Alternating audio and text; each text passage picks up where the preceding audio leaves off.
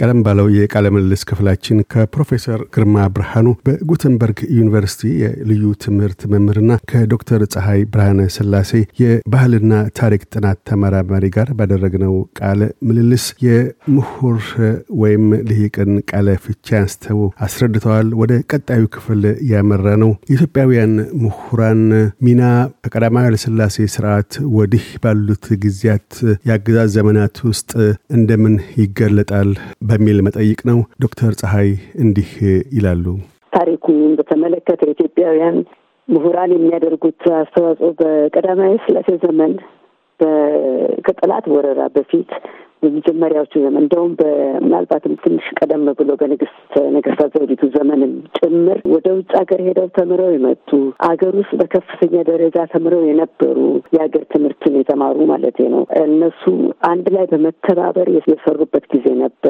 በተለይ ዋና ትኩረታቸው ያኔ የመንግስት ስነ ስርዓትን መቀየር ስለነበረ እዛ ላይ ብዙ አስተዋጽኦ አድርገዋል። ለምሳሌ የገንዘብ ሚኒስትር ጃጀትና አሰራር፣ የሚኒስትሮችን አሰራርን በአጠቃላይ ሁኔታው ከቤተ መንግስት ውስጥ ቁጭ ብሎ ከሚያስተዳድር ንጉሰ ነገስት ውጪ ቁጭ ብሎ በየሚኒስትሪዎች በተለያየ ዘርፍ እየሰሩ ኃላፊነትን ወስደው ደግሞም አንድ ሰው እያቀነባበረው ያንንም ስራ በሀገሪቱ በሙሉ እንዴት አድርጎ እንደሚሰራ ሚኒስተር፣ ጠቅላይ ሚኒስተር ተባብለው እንዴት ይሰራ እንደነበረ በጣም ደክመውበት ለማቋቋም የረዱት በዘመኑ የነበሩ የተማሩ ሰዎች ናቸው። ዶክተር ባህሩ ዘውዴ ፕሮፌሰር ባህሩ ዘውዴ Pioneers of Change የሚለው መጽሐፉ ላይ አቅርቦታል።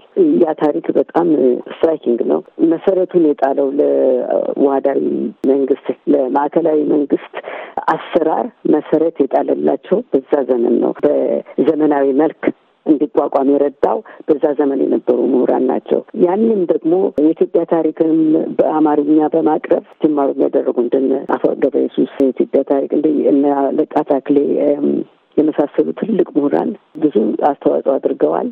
ሰው የሀገሩን ታሪክ አጣርቶ አውቆ ከምን ተነስቶ የት እንደሚሄድ ራሳቸው ሚኒስትሮቹ የሚሆኑ ወደ ውጭ ሀገር የሚሄዱ ዲፕሎማቶች በተለይ ስለ ሀገራቸው አቋም በምን መልክ ማቅረብ እንደነበረባቸው የሚያሳየው በዝርዝር እያጠኑ የሚያቀርቡ ሰዎች ነበሩ። ለምሳሌ ላቲኔ ዳይሮ ወልደ ስላሴ ጃፓን ለምን ሰለጠነች አምጥተው ሄደዋት ጽፈው አቅርበው ብለው ከጃፓን ምሳሌ የመማር ብቻ ሳይሆን የዲፕሎማቲክ መንገዱ እንዴት ልቦ ሊሰራ እንደነበረ ይቻል እንደነበረ የሚያሳይ አዝማሚያዎችን ሁሉ እያመላከቱ ያቀርቡ ነበረ። እና መንግስት ባለስልጣኖችም ለሀገሩም አሰራር ለሌላውም ብዙ ትርፍ ያስገኙት እነዚህ በቀድሞው ዘመን የነበሩት በጠላት ጊዜም ደግሞ ነበሩ። በጽሁፍ እያሰራጩ ለአርበኞቹ እየሰጡ እየተዘዋወሩ እንደነ ታክለ ወረዳዋል እንግዲህ በተለያየ ደረጃ ትምህርት ደረጃ ላይ የነበሩ ሰዎች ነበሩ። እያሰራጩ እያስተባበሩ የነበሩ እንትኖችን ሴቶችም ነበሩ፣ ወንዶችም ነበሩ። ጽሁፍ እየበተኑ እንትን ለማለት ያም አንድ ደረጃ ያሰራር ስልት ነበረ። በደንብ የተጠቀሙበት በቀድሞ ዘመን በጽሁፍ የበተኑ ማደራጀት በጦር ስልት ውስጥ አልነበረም እነሱ ጀመሩት ማለት ነው። ከጠላት ወዲህ ደግሞ አጼ ኃይለ ሥላሴ መጥተው አዲሱን መንግስት ሲያቋቁሙ ምንም የኢኮኖሚ እንትን በሌለበት ላይ ራሳቸውን sacrifice እያደረጉ ብዙ መስዋዕት እየከፈሉ መኪና አማረን፣ ቤት አማረን ምናየ ሳይሉ በትልቅ devotion ይሰሩ የነበሩት እነዚህ የመኮንን ሀብተወልድ ቤተሰብ ወንድማማቹ ለምሳሌ ብዙ ድጋፍ ያደርጉ ነበር ለንጉሰ ነገስቱ ንጉስ አጼ ኃይለ ሥላሴ ማሰራት እስከቻሉ ድረስ የሰበሰቧቸው ትልልቅ የተማሩ ሰዎች ነበሯቸው። አክሊሉ ሀብተወልድ እንደዚህ በመንግስት ስልጣን ላይ ሆነው ሲሰሩ የተማሩትን እውቀት ያገኙትን ከውጭ ያካበቱትን ተመክሮ ሁሉ ስራ ላይ እያወሉት ነበረ። ወጣም ወረደም መንግስትን አቋቁሞ ኢትዮጵያን ትልቅ ነገር ላይ ለማድረስ የበቃ ስርዓትን ለማካሄድ ስለው ነበር እንደውም ከመንግስታት ጋር የነበረውን ግንኙነት ለምሳሌ በ neutrality እንግሊዞች ሲያስቸግሯቸው ከጠላት ወረራ በኋላ እንግሊዞች መጥተው እኛ እዚህ ፍርድ እናካሄዳለን ወይም የሀገሩን እንዘረጋለን እያሉ ሲያስቸግሯቸው ወደ አሜሪካን ሀገር ሄደው alternative diplomatic relations አቋቁመው የመስራትን እንትን ያመጡት እንደነ አክሊሉ ሀብተወልድ አይነት ሰዎች አበራ ጀምበሬ የጻፉት ላይ አለ። contribution ያደረጉ ሰዎች ነበሩ። ወደ ውጭ ሀገር እየላኩ እያስተማሩ እስከ nineteen sixties እስከ ስልሳዎቹ መጀመሪያ ገደማ ድረስ ወደ ውጭ ሀገር ተልኮ ሄደው እዛው ውጭ የሚቀር ኢትዮጵያዊ አልነበረም። ተመልሶ በጉጉት መጥቼ ሀገሬን ልስራ እያሉ እየተመለሱ ብዙዎች ነበሩ። በትምህርት ሚኒስቴር፣ በጤና ጥበቃ ሚኒስቴር፣ በጠቅላይ ሚኒስትሩን ቢሮ እንደዚህ ይሰሩ ነበር። ትምህርት ቤቶችን ለማቋቋም በትምህርት ደረጃዎችን ለመስራት አንድ በ grassroot ደረጃ ላይ የሚሰሩ ቦጋለ ዋለሉ የሚባሉ ሰው ነበሩ። አስተማሪ ነበሩ። ይርጋለም ያስተምሩ ነበር። በኋላ ወላይታ ሶዶ ሄዱና ደግሞ ትምህርት ቤት አቋቋሙ።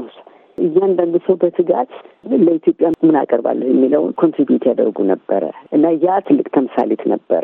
ከግለሰብ ከሀብት ከማካበት ራስን ከማጋነን ራስን ከመውደድ ያለፈ ለህብረተሰብ ምን እንስራ የሚል attitude የያዘ ያቀርቡ ነበር በአፄ ኃይለሥላሴ ዘመን ላይ። ከዛ በኋላ ኃይለሥላሴ ዘመን መጨረሻ አካባቢ ላይ ተማሪው ራሱ ብዙ እንቅስቃሴ ያደረገ ያው እንደሚታወቅ በዓለም ደረጃ የተማሪዎች እንቅስቃሴ የነበረበት ዘመን ነበር።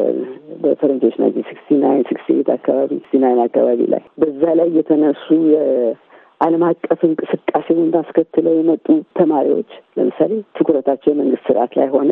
የቀድሞቹ የመንግስት ስርዓት ላይ እንዲያተኩሩ ኃይለሥላሴ ዘመን መጀመሪያ ላይ መንግስት እያባበላቸው እያቃረባቸው፣ እነዚህኞቹ ደግሞ ማንም ሳይጠይቃቸው በራሳቸው ፍላጎት ገንፍሎ መውጣት ደረጃ ላይ ደርሰው ነበር። ኢትዮጵያን ስነ ስርዓት እንቀይራለን፣ መቀየር አለበት። በተለይ ረሀብና ችጋር እየበዛበት ያለ ሀገር ላይ ዝም ብሎ ዘላለም እንደዚሁ መኖር የለበትም፣ የመንግስት ስርዓት መቀየር አለበት የሚለውን አስተሳሰብ ያመጡ ማርክሲዝም ሌኒኒዝም አስተሳሰብ ውስጥ ተነስተው የነበሩት እንግዲህ intellectuals በዩኒቨርሲቲ ደረጃ ላይ የነበሩ ተማሪዎች ናቸው። እንደ በፊቱ ሳይሆን በዛ አዲስ ነገር የመጣው ለእኔ አስተያየት እዛ ላይ ምንድን ነው ከአገር ውስጥ ካለው ምሁራን አገሪቱ በ traditional በባህላዊ መንገድ ካፈራቻቸው ምሁራን ጋር ያልተገናኘ አስተሳሰብ ይዘው በውጭ ብቻ የመጣ አስተሳሰብ ላይ ብቻ ሆነው ሀሳብ እያፈለቁ የመንግስትን ስነ ስርዓት ለመቀየር ያው የተማሪዎቹ እንቅስቃሴ ያን ይዞ ተንቀሳቀሰ። እዛ ላይ ቅድም የጠቀስናቸው የተጠቀሱት አሉት ፕሮፌሰር መስፍን ወልደማርያም እዛ ላይ ትልቅ ሚና ተጫወቱ። ተማሪውን ያነጋግራሉ። ይሄ ነው ያ ነው ይላሉ። information ይሰጣሉ ስለ ሀገሪቱ። ከዛ ውስጥ ደግሞ አድጓል። የኢትዮጵያ ጥናትና ምርምር ሂደቱ በጣም ተስፋፍቶ ነበር። የኢትዮጵያ ታሪክ በብዛት እየተጠና በብዛት እየተጻፈበት ስለ ኢትዮጵያ እየታወቀ ብዙ መጥቶ ነበር እና ያንን እያቀነባበሩ ለማቅረብ ይሞክሩ ነበር ለተማሪዎቹ። ፕሮፌሰር መስፍን ያንን ተቀባይነት ቢኖረው ባይኖረው ብቻ ማርክሲስት ሌኒኒስቶቹ ጋሽበው ሄዱ በዛ በኩል እና ትልቅ ሚና ተጫወቱ ደርግን ለማምጣት ደርግና እነሱ ግጭት ሲያመጡ ያው የታወቀ ታሪክ የቅርብ ጊዜ ታሪክ ስለሆነ እስከዚህ ግን የትምህርት መልኩ ተማሪ የሚባለው መልኩ intellectual የሚለው መልኩ ቀድሞ ከአፄ ኃይለሥላሴ ዘመነ መንግስት መጀመሪያ ላይ ከነበረው ተቀየረ።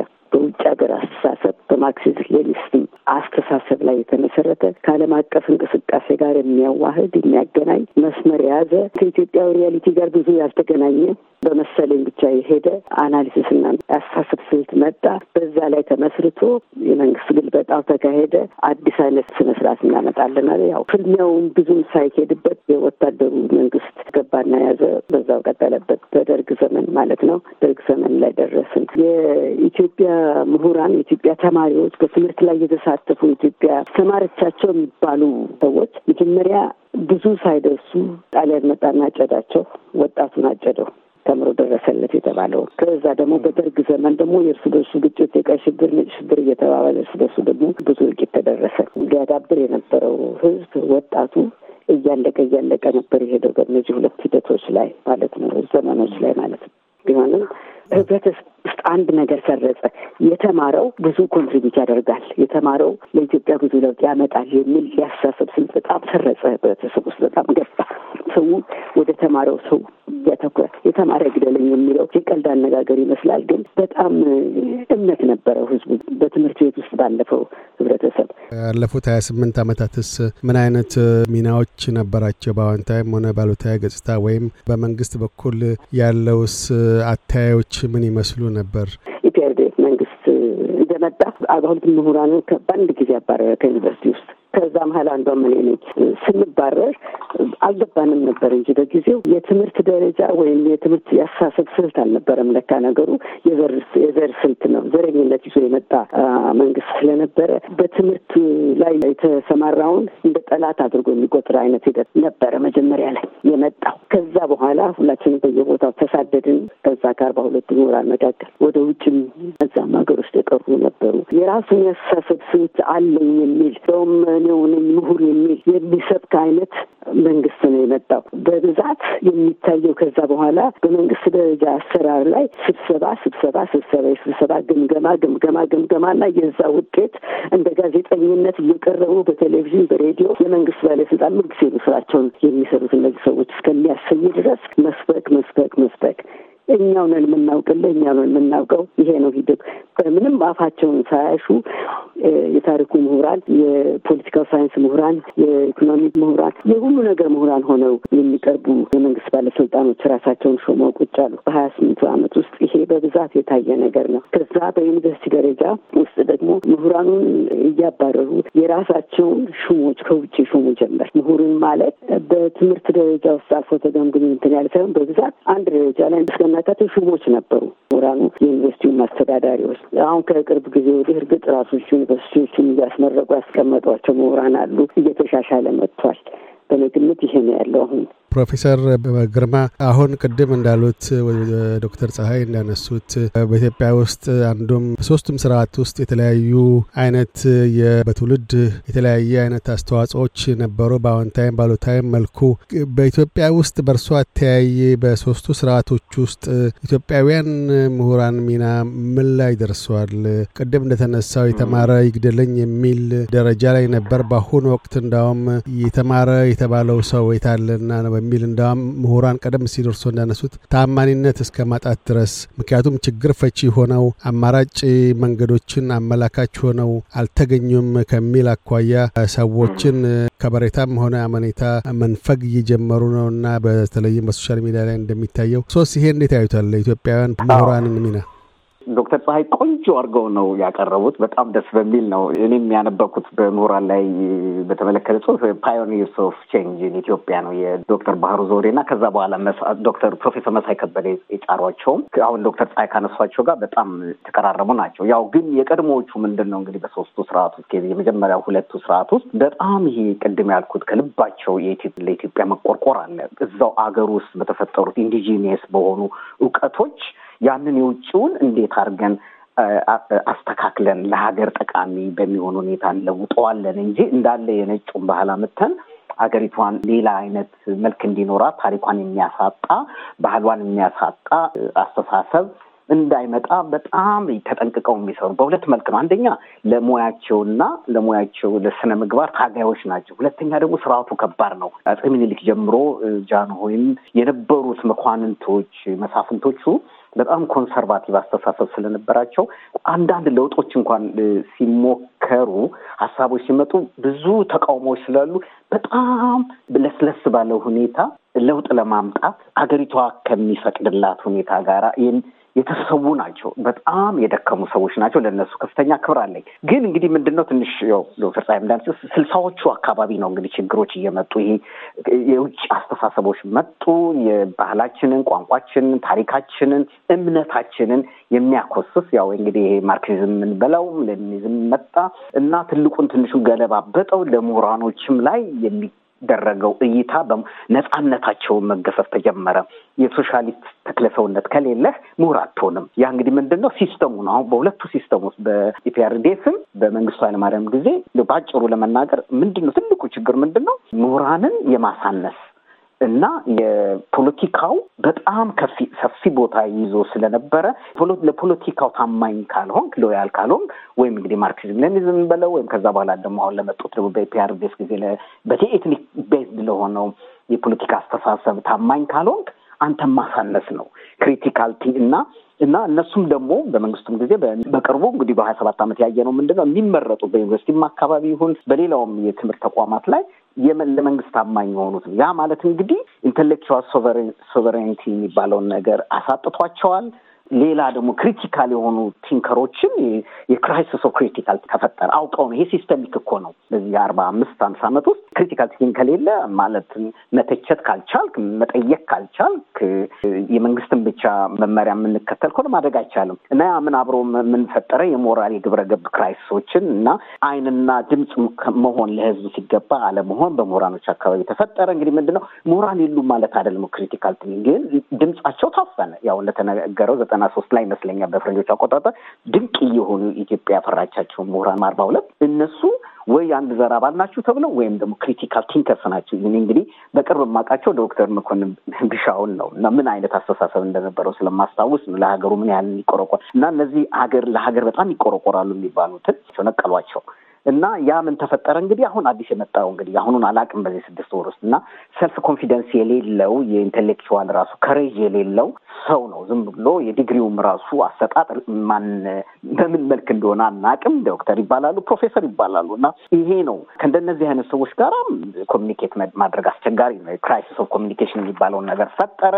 በመሰረቱ ሌላው ምን ይዞ መጣ? crisis of intellectual leadership እና ለ intellectual ለምንላቸውም አውቀው ነው ሁለቱም system ኦች ለምሁራን ግምት፣ ክብር እና ትኩረት እንዳይሰጥ systemic የሆነ ስራ አለ። ይህንን ideal የምንላቸውን እንደ public intellectual ኦችን ማግለል፣ ማሸሽ፣ ridicule የማድረግ ነገር ማቅለል በደርግ ውስጥም ወደኋላ የሚያየሁት ግን የሉም ማለት አይደለም። በውጭ ተበትነው በየ በፍርሃት ነው ተደብቀው የነበሩት እና ለጊዜው የሉም ለማለት ሳይሆን ወጥተው የምናያቸው ቦታ የያዙት እነዚህ ናቸው። የውሸት ምሁራን ማለት ይቻላል። ተወዳዳሪዎች ናቸው፣ ለወዳቸው አዳሪዎች። ኢትዮጵያ ታሪክ ውስጥ በርካታ ቀደም ሲልንል እንዳነሳ ነው ከመሪዎቹ ጀምሮ በርካታ ገነን ስም ያላቸው ኢትዮጵያ ውስጥ ብዙዎቹ በዘመናዊ ትምህርት የገፉ አይደሉም። ከሀገርኛው የሃይማኖት ትምህርት የዘለለ የገፉ አይደሉም። አሁን እስከ ቅርቡ እስከ አሁን በወቅቱ እስካሉ ጠቅላይ ሚኒስትር በዚህ ወደ ዘመናዊ ትምህርት ቤት ውስጥ ገብተው PhD ዲግሪ ድረስ ያገኙ መሪ ላይ ደርሰናል። ያለፉትንና አሁን በዘመናዊ ኢትዮጵያ ውስጥ በተለይ በቅርቡ እስካሉት እስከ ጠቅላይ ሚኒስትር አብይ ድረስ ያሉትን ወደኋላ ሄደን ከን ዘመን እስከፈቀደ በተለይ ዶክተር ፀሐይ እርሶ የታሪክ ተመራማሪ ስለሆኑ ኢትዮጵያንስ የቀድሞ መሪዎች ከምሁርናው ዘርፍ በምን መልኩ እንፈረጃቸዋለን? እንደምን ይገለጣሉ? አንድ ነገር ልናገር ፈልጋለሁ። የቀድሞችን ነገስታት በተመለከተ እነዚህ ነገስታትም ይሁኑ ማንኛውም ኢትዮጵያዊ ወንድ የሆነ ሁሉ አስተዳደጉ የፖለቲካና የሚሊትሪ ስልት እየተማረ የሚያድግ እንደነበረ አንደኛ በዚህ የምተማመንበት ይሄ ሀቅ ነው። ስለዚህ ነገስታቱ በብዛት ስልጣን ላይ ሲሆኑ የሚያደርጉትን ያውቁ ነበር። ህዝባቸውን ያውቁ ነበር። ህዝብን እንዴት አብረው ይዘው እንደሚሄዱ ያውቁ ነበር። ህዝብ መሞት የለበትም። አዲስ stage of civilization ቅድም እንዳለችው conflict ቅራኔ አይደለም። አሁን እኮ ግጭት አይደለም እኮ የተደራጀ ሀይል ያልተደራጀውን ምስኪን እያስፈራራ ነው። ህይወትን እየወሰደ ነው እየወሰደ ነው። ontological security ውን እያጣ ነው ህብረተሰባችን ያለው እና ጥሩ አመራር መልክ ቢኖር ቢጀምርም ያ አጋዥ የሆነ ከባድ የሆነ እሳቸውም አመራሩ የሚያሉት መስማት አለባቸው እነዚህን ሀይሎች እና አገሪቷ አስቸጋሪ ሁኔታ ላይ እንደሆነች ነጮችም እየተናገሩ ነው በተለያዩ ጽሁፎች ላይ። አሁን ከመቼውም ጊዜ ከኢትዮጵያ ከደረሰችበት ታሪክ የአሁኑ ድርቅታው የሚያስፈራ ነው። እነዚህ ደግሞ አጥፊ ኃይሎች ደግሞ በመንግስት ስርዓት ውስጥ ገብተው ተደራርበው የሚካሄድ ነገር ነው። ቤትም ዓለም ሰምተነውም አናቅም። ፖሊስ ዝም ብሎ ከአጥፊ ጋር የሚያብርበት ሀገር በአንዳንድ ክልሎች የምናየውና እሱ እሱ መጽዳት አለበት ነው ምለው። አመሰግናለሁ። ዶክተር ፀሐይ ብርሃነ ስላሴ የባህልና ታሪክ ጥናት ተመራማሪና ኢትዮጵያን ዋሪየርሁድ መጽሐፍ ደራሲ፣ ፕሮፌሰር ግርማ ብርሃኑ በጉተንበርግ ዩኒቨርሲቲ የልዩ ትምህርት መምህር፣ ስለ ቃለ ምልልሱ እናመሰግናለን። እኛም እናመሰግናለን። ስጥልኝ። እያደመጡ የነበረው የ SBS አማርኛ ፕሮግራምን ነበር። የፕሮግራሙን ቀጥታ ስርጭት ሰኞና አርብ ምሽቶች ያድምጡ።